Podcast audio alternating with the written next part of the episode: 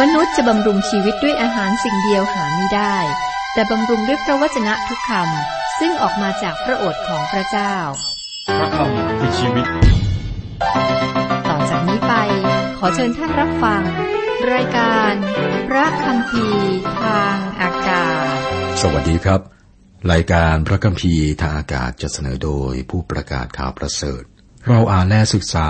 พระธรรมสองซามูเอลถึงบทที่เจ็ดครับ สองซามเอลบทที่เจ็ดถึงข้อสิบสี่ยังอยู่ใน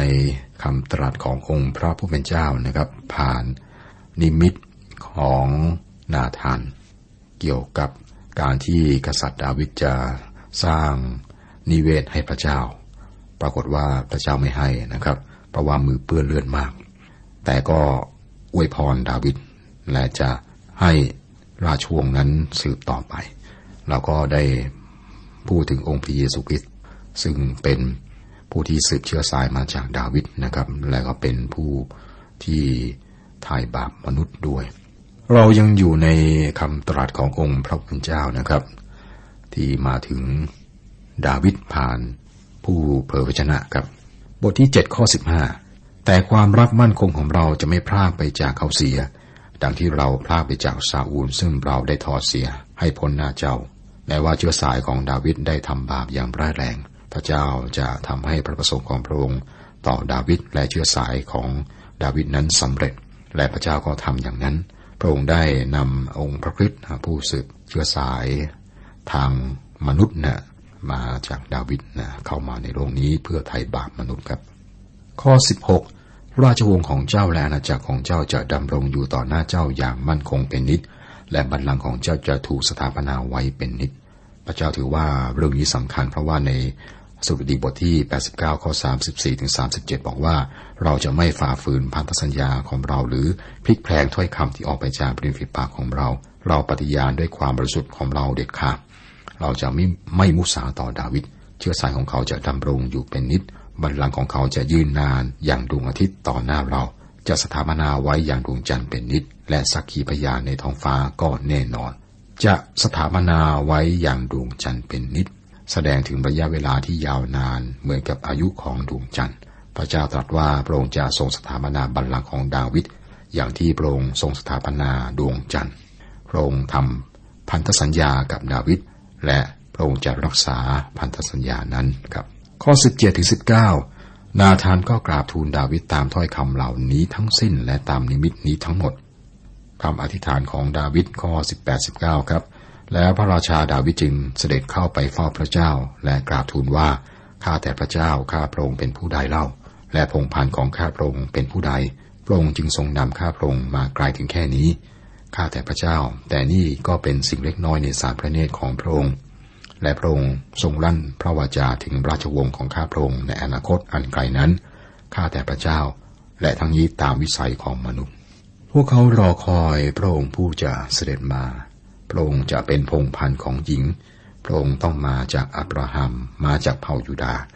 ตอนนี้เรารู้ว่าพระองค์จะทรงมาจากพงพันธ์ของดาวิด ดาวิดทรงทราบซึ้งนะที่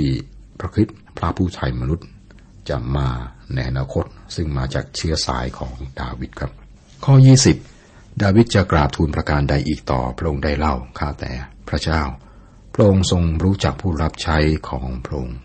คุณผู้ฟังครับ เราเคยเทใจกับพระเจ้า จนไม่มีอะไรจะพูดอีกหรือไม่ครับ นี่คือสภาพของดาวิดครับ ดาวิดได้เทใจออกจนหมดต่อพระเจ้าพระองค์อยู่ต่อพระพักของพระเจ้า เราชอบอธิษฐานนะเวลาเราทำกิจธุระนะที่มีเวลาระหว่างนั้นอย่างเช่นอยู่ในรถยนต์ครับ นั่งรถยนต์อยู่ นี่ก็เป็นท่าทีเหมือนกัน ข้อ 21 ที่พระองค์ทรงกระทำสิ่งใหญ่โตนี้ทั้งสิ้นเพื่อให้ผู้รับใช้ของพระองค์ทราบ ก็เพราะพระสัญญาของพระองค์และตามชอบพระทัยของพระองค์พระเจ้าทำสิ่งเหล่านี้เพราะว่าดาวิดเป็นคนดีหรือไม่ ถ้าศึกษาอย่างละเอียดเราก็พบว่าไม่ใช่อย่างนั้นนะครับ พระเจ้าไม่ได้ช่วยเหลือเราให้รอดเพราะว่าเราเป็นคนดีครบถ้วน สมบูรณ์แบบไม่ใช่ครับ พระองค์ช่วยเราให้รอด เพราะพระคุณอันเลิศ และไม่จำกัดของพระองค์ต่างหากพระองค์ทำสิ่งพิเศษมากมายแก่เราไม่ใช่เพราะเราดี แต่เพราะว่าพระองค์ประเสริฐ เราจึงควรสรรเสริญพระนามของพระองค์ครับ ด้วยเหตุนี้ดาวิดทราบซึ้งในสิ่งที่พระเจ้าตรัสกับพระองค์และไม่สงสัยครับว่าทำไมดาวิดจะร้องเพลงสดุดีที่ไพเราะเหล่านั้นได้ครับ ถ้าได้ศึกษาพระธรรมสดุดีจะมีหลายบทที่เป็นของดาวิดที่มีความไพเราะลึกซึ้งกินใจ ข้อ 22 ข้าแต่พระเจ้า ฉะนั้นพระองค์ทรงยิ่งใหญ่ ไม่มีผู้ใด ไม่มีใด ๆ เหมือนพระองค์ ไม่มีพระเจ้านอกเหนือพระองค์ ตามที่หูของข้าพระองค์ทั้งหลายได้ยินมา ข้อนี้แค่อ่านก็เป็นประโยชน์แก่เราอย่างยิ่งครับ เป็นสิทธิพิเศษจริง ๆ ที่เรามีพระเจ้าเช่นนี้ ข้อ 25 ข้าแต่พระเจ้า พระวาทะซึ่งพระองค์ ทรงร่านออกมาเกี่ยวกับผู้รับใช้ของพระองค์และเกี่ยวกับราชวงศ์ของเขา ขอทรงดำรงซึ่งพระวาทานนั้นให้ถาวรเป็นนิด และทรงกระทำดังที่พระองค์ทรงลั่นพระวาจาไว้ นี่กลายเป็นความรอดของดาวิดครับ ฟังสิ่งที่พระองค์ตรัสในสองซอมเอลบทที่ 23 ข้อ 5 เออพงพันธ์ของข้าพเจ้าตั้งมั่นอยู่กับพระเจ้ามิใช่หรือ เพราะพระองค์ทรงกระทำพันธสัญญาเนืองนิดกับข้าพเจ้าไว้ อันเป็นระเบียบทุกอย่างและมั่นคง เพราะพระองค์จะไม่ทรงกระทำให้ความอุปธรรม และความปรารถนาของข้าพเจ้าสำลิดผลหรือ ดาวิดได้พึ่งในสิ่งที่พระเจ้าได้สัญญาไว้ครับ เช่นเดียวกันกับพระเจ้าสัญญาไว้กับเรา บันทึกไว้ในพระธรรมยอห์นบทที่สามข้อสิบหกครับ เพราะว่าพระเจ้าทรงรักโลกจนได้ประทานพระบุตรองค์เดียวของพระองค์เพื่อทุกคนที่วางใจในพระบุตรนั้นจะไม่พินาศแต่มีชีวิตนิรันดร์เราเชื่อในองค์พระผู้เจ้าไหมครับ ระองค์ต้องการให้เราเชื่อในพระองค์ไม่ว่าเราจะเป็นใคร พระองค์ตรัสกับเราว่าจงวางใจในเรา เราจะช่วยเจ้าให้รอด ถ้าเจ้าวางใจในพระคริสต์เป็นพระผู้ช่วยให้รอดของเจ้า และนี่คือพันธสัญญาของพระองค์สำหรับเราครับ บทที่8ถึง10 หัวเรื่องหลัก ดาวิดทำให้ประเทศมั่นคง ตอนนี้ดาวิดได้ตั้งกรุงเยรูซาเล็มเป็นเมืองหลวงของประเทศ และนำหีบของพระเจ้าไปที่นั่น พระองค์ก็ทำให้ประเทศชาติเกิดความมั่นคง และเป็นมิตรกับเมฟิโบเชตราชโอรสที่เหลือองค์เดียวของโจนาธาน พระองค์ได้รับชัยชนะต่อศัตรูเก่าของอิสราเอลและขยายพรมแดนอิสราเอลออกไปครับ ดาวิดสร้างประเทศให้มั่นคง บทที่ 8 ข้อหนึ่งอยู่มาภายหลังดาวิดทรงโจมตีพวกฟีลิสเตียและปราบปรามได้ และดาวิดทรงยึดเมือง เมเทคฮัมมา ได้จาก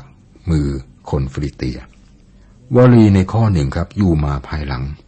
หมายถึงภายหลังพระเจ้าได้ทำพันธสัญญากับดาวิดตอนนี้ดาวิดได้สถาปนาราชอาณาจักรของพระองค์อย่างมั่นคงและเราพบว่าพระองค์มีชัยชนะใหญ่เหนือคนฟิลิเตีย พวกเขาเป็นศัตรูถาวรของอิสราเอลนะครับ ดาวิดได้ขับไล่พวกเขาออกไป ไม่เพียงแต่ จากแผ่นดินอิสราเอลแต่เลยแผ่นดินของพวกเขาออกไปอีก คนฟิลิเตียครอบครองดินแดนในแถบนั้นอย่างมากโดยเฉพาะทางตอนใต้นะครับ ในการสรุปชัยชนะของดาวิดต่อกษัตริย์เมืองโซบากล่าวดังนี้ข้อสี่และดาวิดทรงยึดพลม้าหนึ่งพันเจ็ดร้อยคนทหารราบสองหมื่นคน และดาวิดรับสั่งให้ตัดเอ็น ขาม้ารบเสียให้หมด เหลือไว้ให้พอแก่รถรบหนึ่งร้อยคันฮาดัดเอเซกษัตริย์เมืองโซบา มีแผ่นดินไกลไปถึงแม่น้ำยูเฟรติส ดาวิดได้ยึดรถรบหนึ่งพันคันจากพระองค์ครับ แล้วก็ทำลายม้าทั้งหมด เหลือเพียงจำนวนเล็กน้อย ในพระธรรมเฉลยธรรมบัญญัติ พระเจ้าห้ามกษัตริย์ไม่ให้เพิ่มม้าหรือว่ามเหสี แม้ว่าดาวิดได้เพิ่มมเหสีครับกษัตริย์โซโลมอนกษัตริย์ต่อจากดาวิดนะเพิ่มทั้งม้าและมเหสีหมายหมายถึงกำลังรบนะครับ พระองค์พยายามทำตามคำบัญชาของพระเจ้าในเรื่องที่เกี่ยวกับมา คือกษัตริย์ดาวิดมีรายละเอียดมากในบทนี้ครับ ถ้าต้องการดูบริเวณอื่น และก็ประเทศอื่นครับ ต้องศึกษาบทนี้ควบคู่กับแผนที่บริเวณต่างๆ ที่ดาวิดได้เข้าไปทำสงคราม พระองค์ได้ขยายพรมแดนอิสราเอลขยายลงไปทางใต้ไปในแผ่นดินของคนฟริเตียนะครับ และทางตะวันออกไปในแผ่นดินของคนโมอับ กษัตริย์ดาวิดตั้งกองทหารที่ซีเรียและเอโดม เราพบว่าซีเรีย โมอับอัมโมนฟิลิเตีย และอามาเลกล้วนแต่เป็นเมืองขึ้นของดาวิดและก็ส่งบรรณาการแด่พระองค์ ข้อ 13 14 เมื่อดาวิดเสด็จกลับจากการประหารคนซีเรียเสในหุบเขาเกลือ 18,000 คน พระนามของพระองค์ก็เลื่องลือไป และพระองค์ทรงตั้งทหารประจำป้อมขึ้นเหนือเมืองเอโดมพระองค์ทรงตั้งทหารประจำป้อมในเอโดมทั่วไปหมด และคนเอโดมทั้งสิ้นจึงเป็นผลพ่ายของดาวิดและพระเจ้าทรงประทานชัยชนะแก่ดาวิดไม่ว่าจะเสด็จไปรบณที่ใด ในทางตะวันตกเฉียงใต้ ตะวันออกเฉียงใต้และตอนเหนือครับ ดาวิดสามารถขยายพรมแดนไป ไม่จำเป็นต้องพูดถึงการขยายพรมพรมแดนทางตะวันตก เพราะว่าตะวันตกของประเทศนี้ติดทะเลเมดิเตอร์เรเนียนนะครับ ข้อ 15 ดังนั้นดาวิดจึงทรงปกครองเหนืออิสราเอลทั้งสิ้น และดาวิดทรง ให้ความยุติธรรม และความทิ้งธรรมแก่ชนชาติของพระองค์ทั้งสิ้น กษัตริย์ดาวิดทรงมีชื่อเสียงในเรื่องของความยุติธรรม และความเที่ยงธรรม ที่มีต่อประชาชนของพระองค์ มีการขยายพรมแดนประเทศอย่างมาก ดาวิดได้นำประเทศสู่ความเจริญถึงจุดสูงสุด และทำให้เป็นมหาอำนาจของโลกเท่าเทียมกับอาณาจักรอื่นในสมัยนั้นครับ ดาวิดเป็นมิตรกับเมฟีโบเชต บทที่9ครับ บทนี้ก็เป็นบันทึกเรื่องหนึ่งที่งดงามที่สุดในพระคัมภีร์ เรื่องนี้แสดงให้เห็นว่าดาวิดเป็นคนที่ยิ่งใหญ่จริง ๆ นะครับ เรามักจะคิดถึงกษัตริย์ดาวิดในด้านที่เกี่ยวกับความผิดความบาปอันนั้นเป็นเรื่องปกตินะครับ เรามักคิดถึงจุดอ่อนหรือข้อผิดพลาด หรือบาปที่ใหญ่ในชีวิตของคนที่เราศึกษาอย่างกษัตริย์ดาวิดอย่างนี้นะครับ ปัญหาคือว่าเราให้ความสนใจน้อยกับชีวิตที่น่ายกย่อง และก็ความยิ่งใหญ่ของดาวิดซึ่งมีสิ่งดีมากมายในชีวิตของดาวิดครับ จากเด็กเลี้ยงแกะที่สร้างวีรกรรมคือฆ่ายักษ์ที่เป็นนักรบนะจนถึงชายชราฉลาดนะที่มากด้วยประสบการณ์ ซึ่งสามารถเขียนได้ว่าพระเจ้าทรงเลี้ยงดูข้าพเจ้าดุจเลี้ยงแกะข้าพเจ้าจะไม่ขัดสน ในบทนี้เราจะเห็นลักษณะ ที่มีความเมตตาของดาวิด บทที่ 9 นี้บันทึกเรื่องของเมฟีโบเชต เมฟีโบเชตเป็นโอรสของโยนาธาน พระสหายสนิทของกษัตริย์ดาวิดนะครับ และเมฟีโบเชตก็เป็นพระราชนัดดาของซาอุลหรือหลานของกษัตริย์ซาอุล เราต้องระลึกถึงเบื้องหลังของซาอูลซาอูลเป็นศัตรูที่ไม่มีความสงสาร และเป็นศัตรูที่ขมขื่นแก่ดาวิด เมื่อซาอูลสิ้นพระชนกับดาวิดก็เริ่มยกทัพของท่านตามธรรมเนียมในสมัยนั้น คือกษัตริย์ใหม่เนี่ยจะสังหารทุกคนที่จะขึ้นครองบัลลังก์จากราชวงศ์ก่อนนะสังหารทุกคน ใครที่มีสิทธิ์จะถูกประหารก็จัดการ เพื่อป้องกันกษัตริย์องค์ใหม่จากการคุกคามใด ๆ การสังหารพงพันธ์ของซาอูล ก็เป็นสิ่งที่ถูกต้องตามธรรมเนียมในสมัยนั้น เมื่อซาอูลและโยนาธานถูกสังหารในสงครามในคราวเดียวกันครับ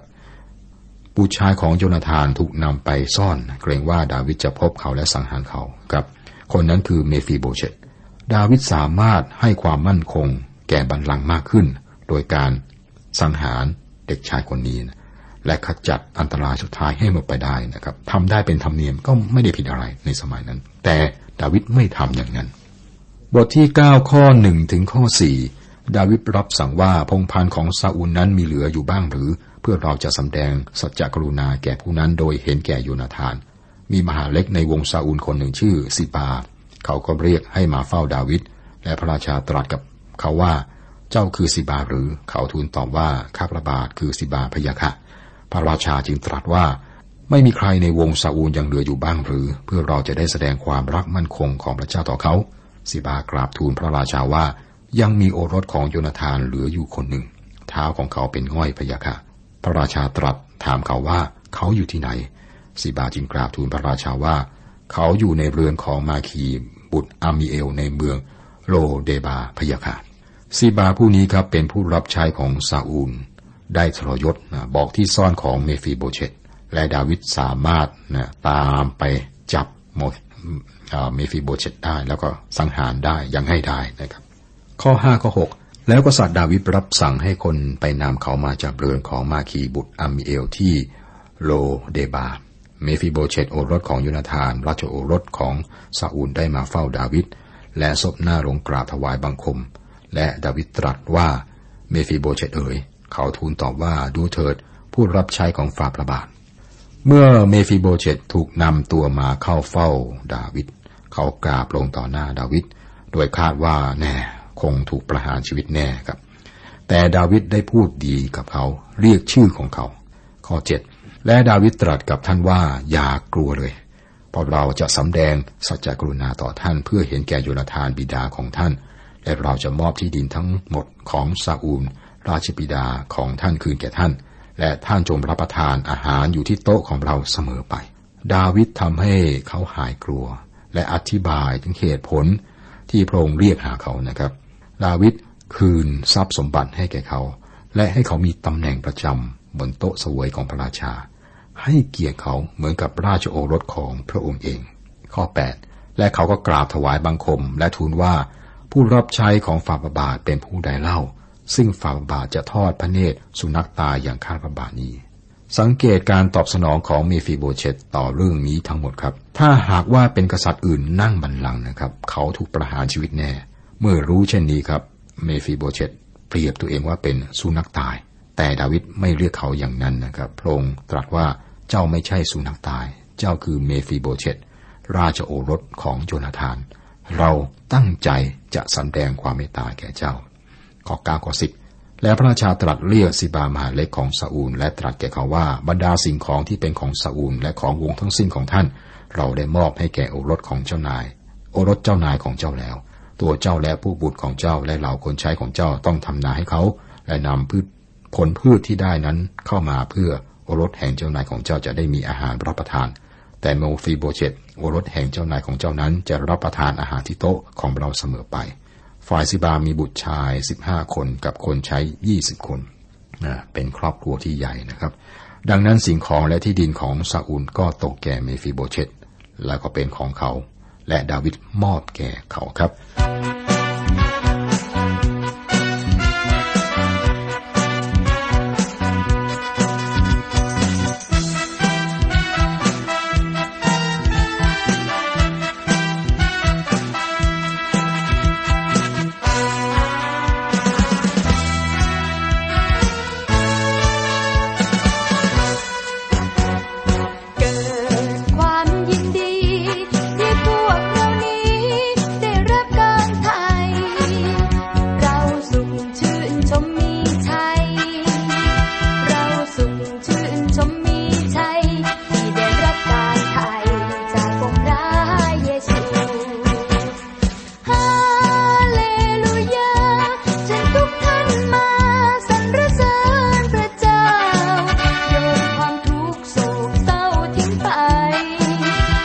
โย